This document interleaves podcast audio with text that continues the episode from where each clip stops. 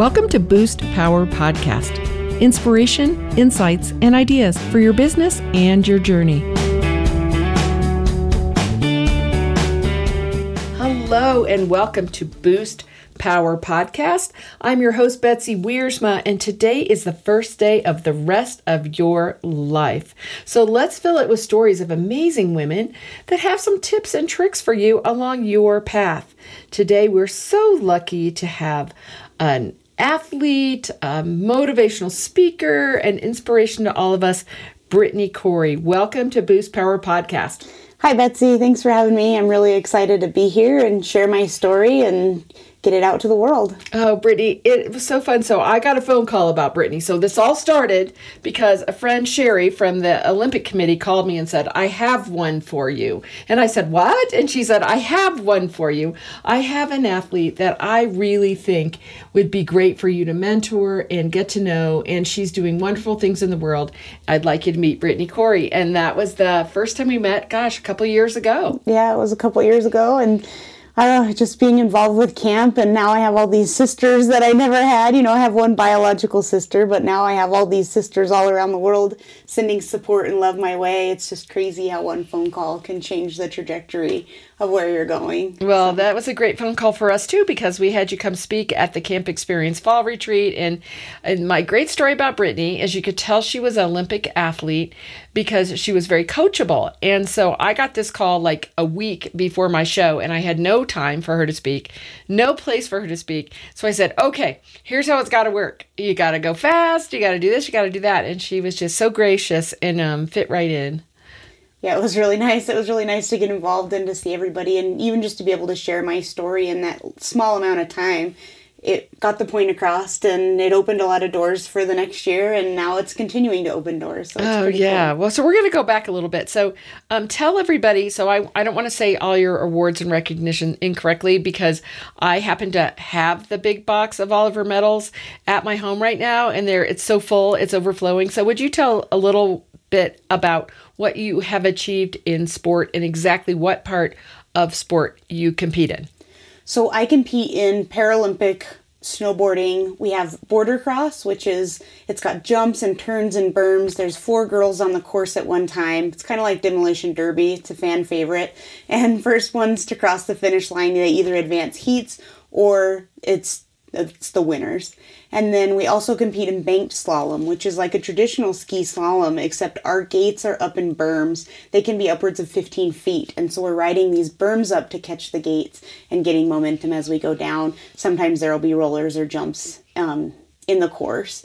And with that, I've had a lot of international success, a lot of World Cup medals, finishes a lot of silvers and bronzes. Um, I won a silver at the Paralympic Games in 2018 in Korea, and that was definitely the highlight of my career. And so now I'm training for Beijing in 2022, and I'm hoping to upgrade that medal to a gold. So wow, in Pyeongchang. In Pyeongchang. I love that. I love to say Pyeongchang. I love that it's on one of my T-shirts I got from you, Pyeongchang.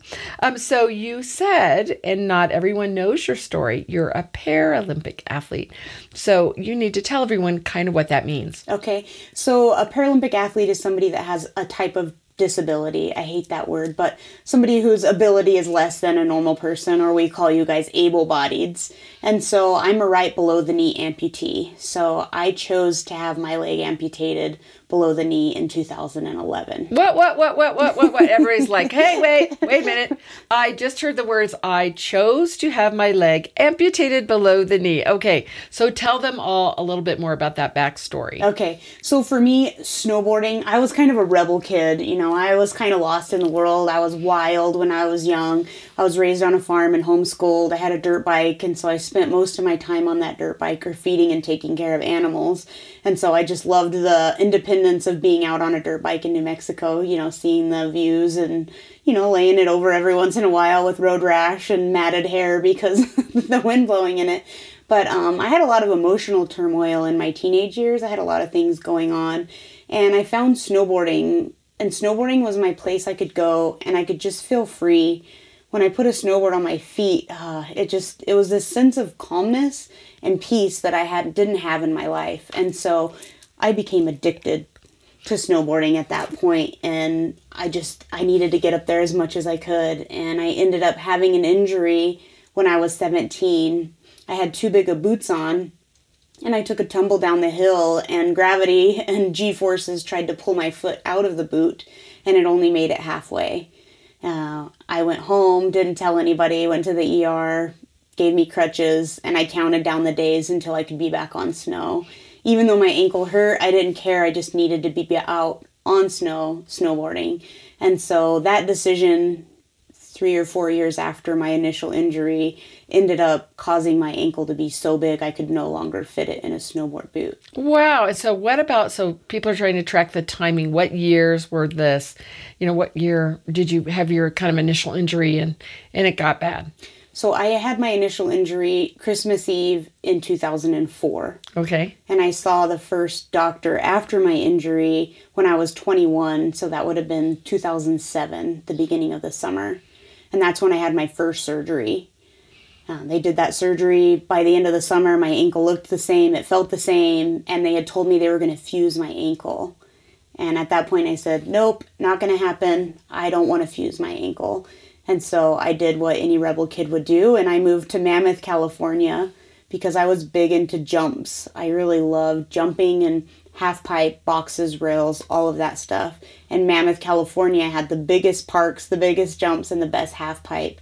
And so I moved there. I worked for a boot fitting company and they ended up shaving out the inside of my boot so my ankle would fit in there. Oh wow! So you and your bad ankle mm-hmm. moved to California mm-hmm. so you could do more of what was bad for your ankle, mm-hmm. which was just all the craziest snowboarding you could do. Mm-hmm. And this is when you would still be considered able-bodied because you had, even though it was a bad ankle, you still had your ankle. Yes, yeah, and I mean it hurt. It a lot of people are like, "Oh, weren't you in pain?" And I was like, "I was in tons of pain." but I didn't care because snowboarding was the place where I had peace. So it was this pendulum. Like I could have pain, but I could have peace at the same time. And so, yeah, I got 110 days on snow that season and ended up completely trashing my ankle at the same time. Okay. And congratulations. and as a mom, that would just be a great thing for your daughter to do. Totally trashing your ankle. Mm-hmm. So, continuing to ski or snowboard actually on that bad ankle mm-hmm. got you to kind of a big choice point in your life. So what happened and whatever caused you to make the choice uh, to to be done with it? So yeah, after that season, I knew my my ankle was so bad, and so I saw an ankle specialist in Golden, Colorado, Dr. Desai. And from the first time I saw him, I said they want to fuse my ankle in Durango and he said, That's not an option. He's like, A fusion is for a 70 year old that just wants to move their water on their grass. You're too active for that. We're to get your ankle back and we're to get you going. So I was excited because I found somebody that was on the same page as me. And I saw him in 2007 or 2008. And that's when a string of surgeries began. So I had eight ankle surgeries with Dr. Desai from 2008 until 2011. Wow. Yeah. Wow. And that's pretty intense. Mm-hmm. And of course, you were probably slowing down a little bit, relaxing between those. Yeah, I was forced into relaxation. I was going to say, that's not easy for you. Mm-hmm. So you took that easy. But then through all this, tell us about the decision you made. Yeah, so I was on crutches for almost three years straight, and I felt like an animal. You know, I, I look at the animals at the zoo, and I have such empathy for them because that's what I felt like. I felt like I had this freedom, and then I was put in this cage. And I got to watch all the other animals out there or other people out there enjoying their lives while I was stuck on crutches and towards the end of my surgeries, my ankle was so bad. It was huge. It was malformed. We called it a Frankel because it looked like Frankenstein because I had had so many stitches. And I started looking at other options because I knew fusion was going to be what the what Dr. Desai was going to do.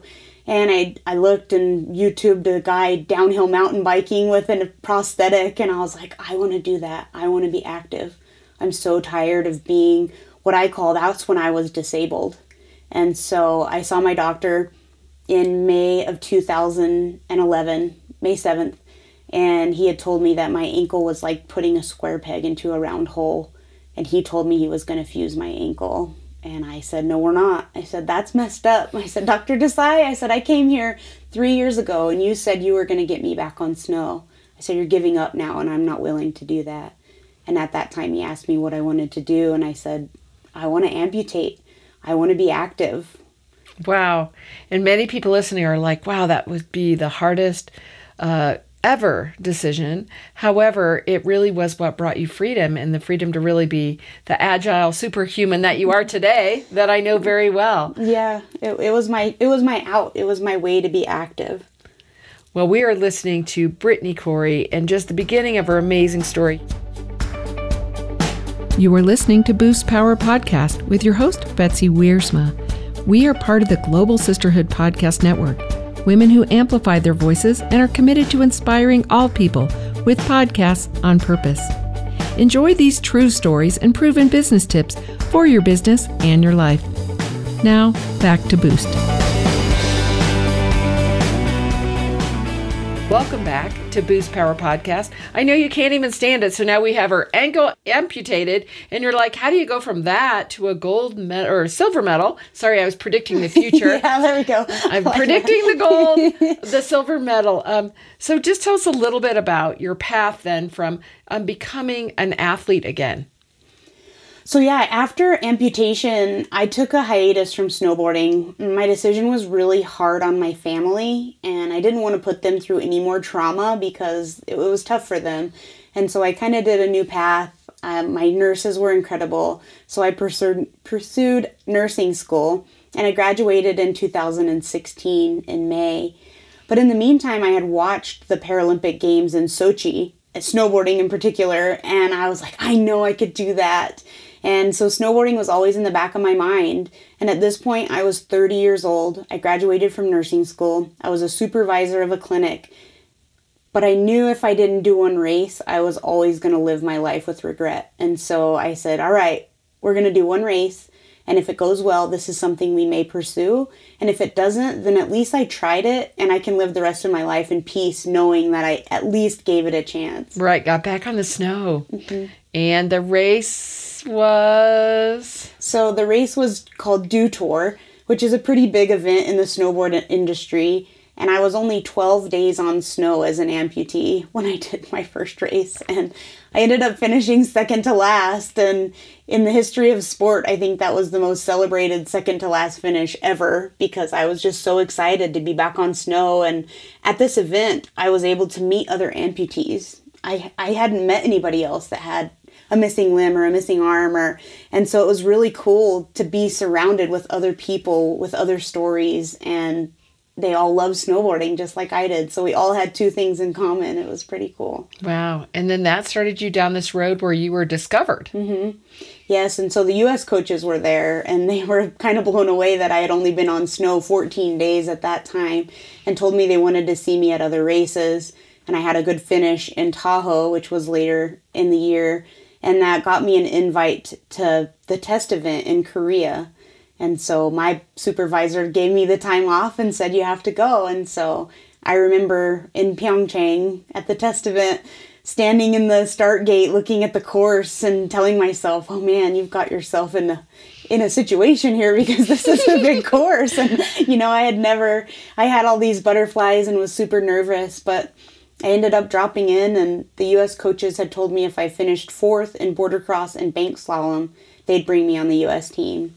And at that event, I ended up finishing last in border cross and bank slalom.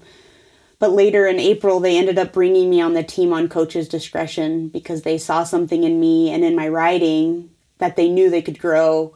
They said possibly for Pyeongchang, but they were more looking at Beijing Oh gosh, and the story is so good because you went on to, you know, continue with that break, but really a break because they saw the talent, they saw your drive, your enthusiasm, your joy that just oozes from everything you do. And then you went on to Pyeongchang and did pretty darn well. Mm-hmm. Yeah, so I, it was the best three runs of my life. You know, before I went to the venue, I just prayed, you know, wherever I'm supposed to finish to do the most good in the world, let me finish there. If it's last and I have to be the be- biggest cheerleader at the bottom, just let me do it and let me be the best cheerleader there is. And that day, I just, I had this sense of peace and calmness that I still haven't had since when I've raced. And, you know, I, in my first run was a minute five my second run was a minute flat. my third run was 59 seconds. So in three runs, I ended up shaving all that time off, and I ended up winning by, I believe, four tenths of a second. Wow. Wow. Well, it's an amazing story, and there's so many things you can learn about life just by that, by that um, perseverance, by the vision, by being still and listening and having that peace uh, to be on purpose for where you are. Mm-hmm. Well, as people are listening, you know, what would you tell them that you have learned along your path as you know in the business of sport? Because mm-hmm. it's not only just you know working out and working hard. There's so many pieces to sport and fundraising, um, building your brand, your image, your new books coming out. What would you tell people listening today that you've learned? I think it's just trust the journey. You know, know that you're here for a reason. And for me, my reason is beyond me. Like my my goal is to Im- if I can impact one person's life in a positive way, then all of this was worth it. And just having, you know, faith and trusting in in other people, you know, like at the camp experience this last year, you had us write down one word and my word was receive because a lot of times I'm I'm not open to let other people help me. I'm like I can do this, I can work hard, and just by submitting to that and putting my ego aside and allowing myself to receive from other people, I've had a tremendous amount of support just since the camp. I mean, like you said, I have I have a book coming out which is super exciting. I I had a huge keynote with Adobe. I've had camp sisters praying for me and going for me, taking photos of me I mean, it's just been incredible when you just put that out there what you what your needs are and allowing somebody to come in and help you. Well, and it's really a two way street. We call it Brittani Nation. And we're just putting together people that just care. And it's so much fun for us to get behind the real deal. You know, somebody who's just absolutely on fire to represent our country to do that with style, to do the work it takes to really do that because, you know, behind the scenes of a Olympic athlete, I got to tell you, I see it in you, you know, it's a lot of work.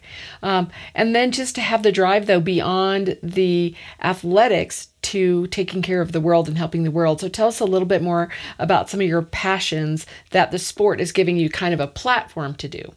Well, one of my biggest passions, uh, you know, I have two nieces and a nephew, and I've, you know, if they chase their dream, no matter what it is, and I was a tiny part in that, my heart will be full.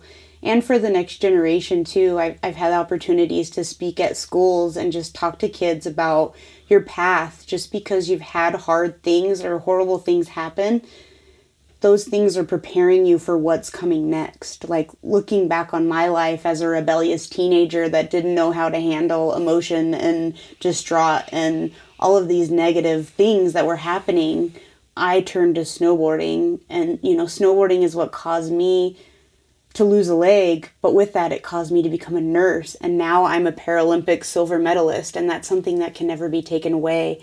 And so I just, just to be able to talk to kids and just let them know that, you know, this is temporary, whatever you're going through, but it's also giving you tools to help prepare you for what's coming next. Right. That's that is so great when I see that in you as a mom because I can't tell my daughter anything. Surprise, all you parents of teenagers out there, but you can. Mm-hmm. And you, as an athlete, and you as doing something cool in the world, I think is really a platform to speak into the kids. And then the other thing I love that you're doing is really giving a hand up to other women to really think about snowboarding as a sport and also, you know, really mentoring some of these athletes. Talk a little bit about that. Yeah, so my biggest goal now is I want to be a part of whoever's going to take my spot on the team because I have an expiration date as an athlete, but if I can if I can be what the coaches were for me for somebody else, then my legacy is going to live on through them. And if I can stand on a podium next to another teammate wearing the red, white and blue in Beijing, like that to me is going to be a huge success. And so I've been given the opportunity to attend adaptive um, camps and just to be a mentor and to help other people. And, you know, as a Paralympic athlete, they bring you in thinking that you're going to give to all of these people at this camp. And I end up going away with my heart just so full just from having the opportunity to surround myself and share my passion with other people. Well, it's so fun to be around you. And again, um, Brittani Nation is something that's in formation right now as the new book is launching, the new website's launching. Uh, I know you have some great representation with the Momentum Group mm-hmm. um, to really help you get out as an athlete as you're in this great process heading to the next games. How do people find you and follow you, Brittani? Because so, I know they're all thinking, like, I want a piece of that. I yes. want to be part of the Brittani Nation. Yes, let's follow Brittani Nation. So I'm on Instagram, uh, Brittani Coury. It's just my first and last name, B R I T T A N I C O U R Y. I'm Brittani Coury on Instagram and Facebook. Those are my two biggest social media platforms that I'm on. I'm also on LinkedIn and then just yeah, everywhere else in the world. Everywhere else, yeah. You can connect to me through the social media, or like Betsy said, I've got a website that's going to be up and running. It'll be brittanicoury.com. And like she said, through the Momentum group, if you'd like to contact me through Jim or Betsy, um, that's a great way to get a hold of me as well. Well, we are so happy to have you as one of our sisters, and it's just been a fun ride so far, to use a little snowboard term. um, and it's just going to be better and better as we head toward the games, but also in the process. Um, I know you did a fantastic job with Adobe. You're available for corporate gigs to do speaking, inspirational speaking, to um, just come in and really share your story about really hard work and triumph and teamwork and all the things that corporations need to hear. And it's fun to hear it from an athlete. And I know you show off and let people see your medals, and that's really fun. So, um, everyone, think about how Brittani Coury can be part of your world and how she can help you. And then we always end our show by doing something fun. We draw a random card from the Dream Big, Live Big deck. And then we just talk about whatever the issue is. So, what is the question on your card? This is appropriate. List the things you are wild about. okay, you have the Stay Wild card. What are you wild about, Brittani?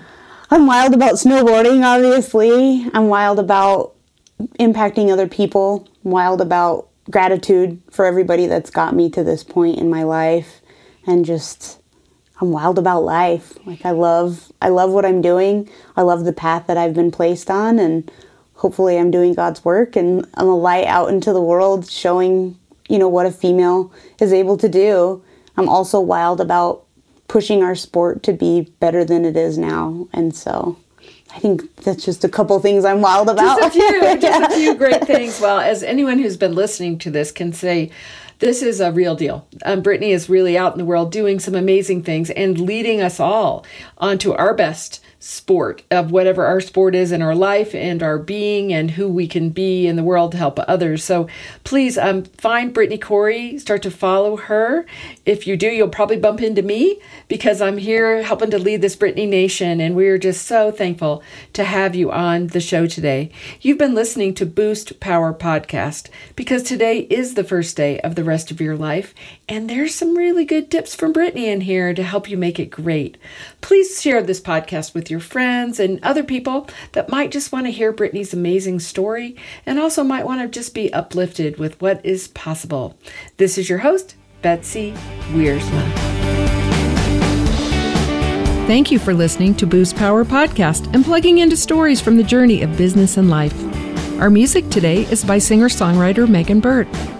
We are recorded at Cinder Sound Studios, and we're part of the Global Sisterhood Podcast Network, women who amplify their voices and are committed to inspiring all people with podcasts on purpose. Learn more at globalsisterhoodpodcastnetwork.com.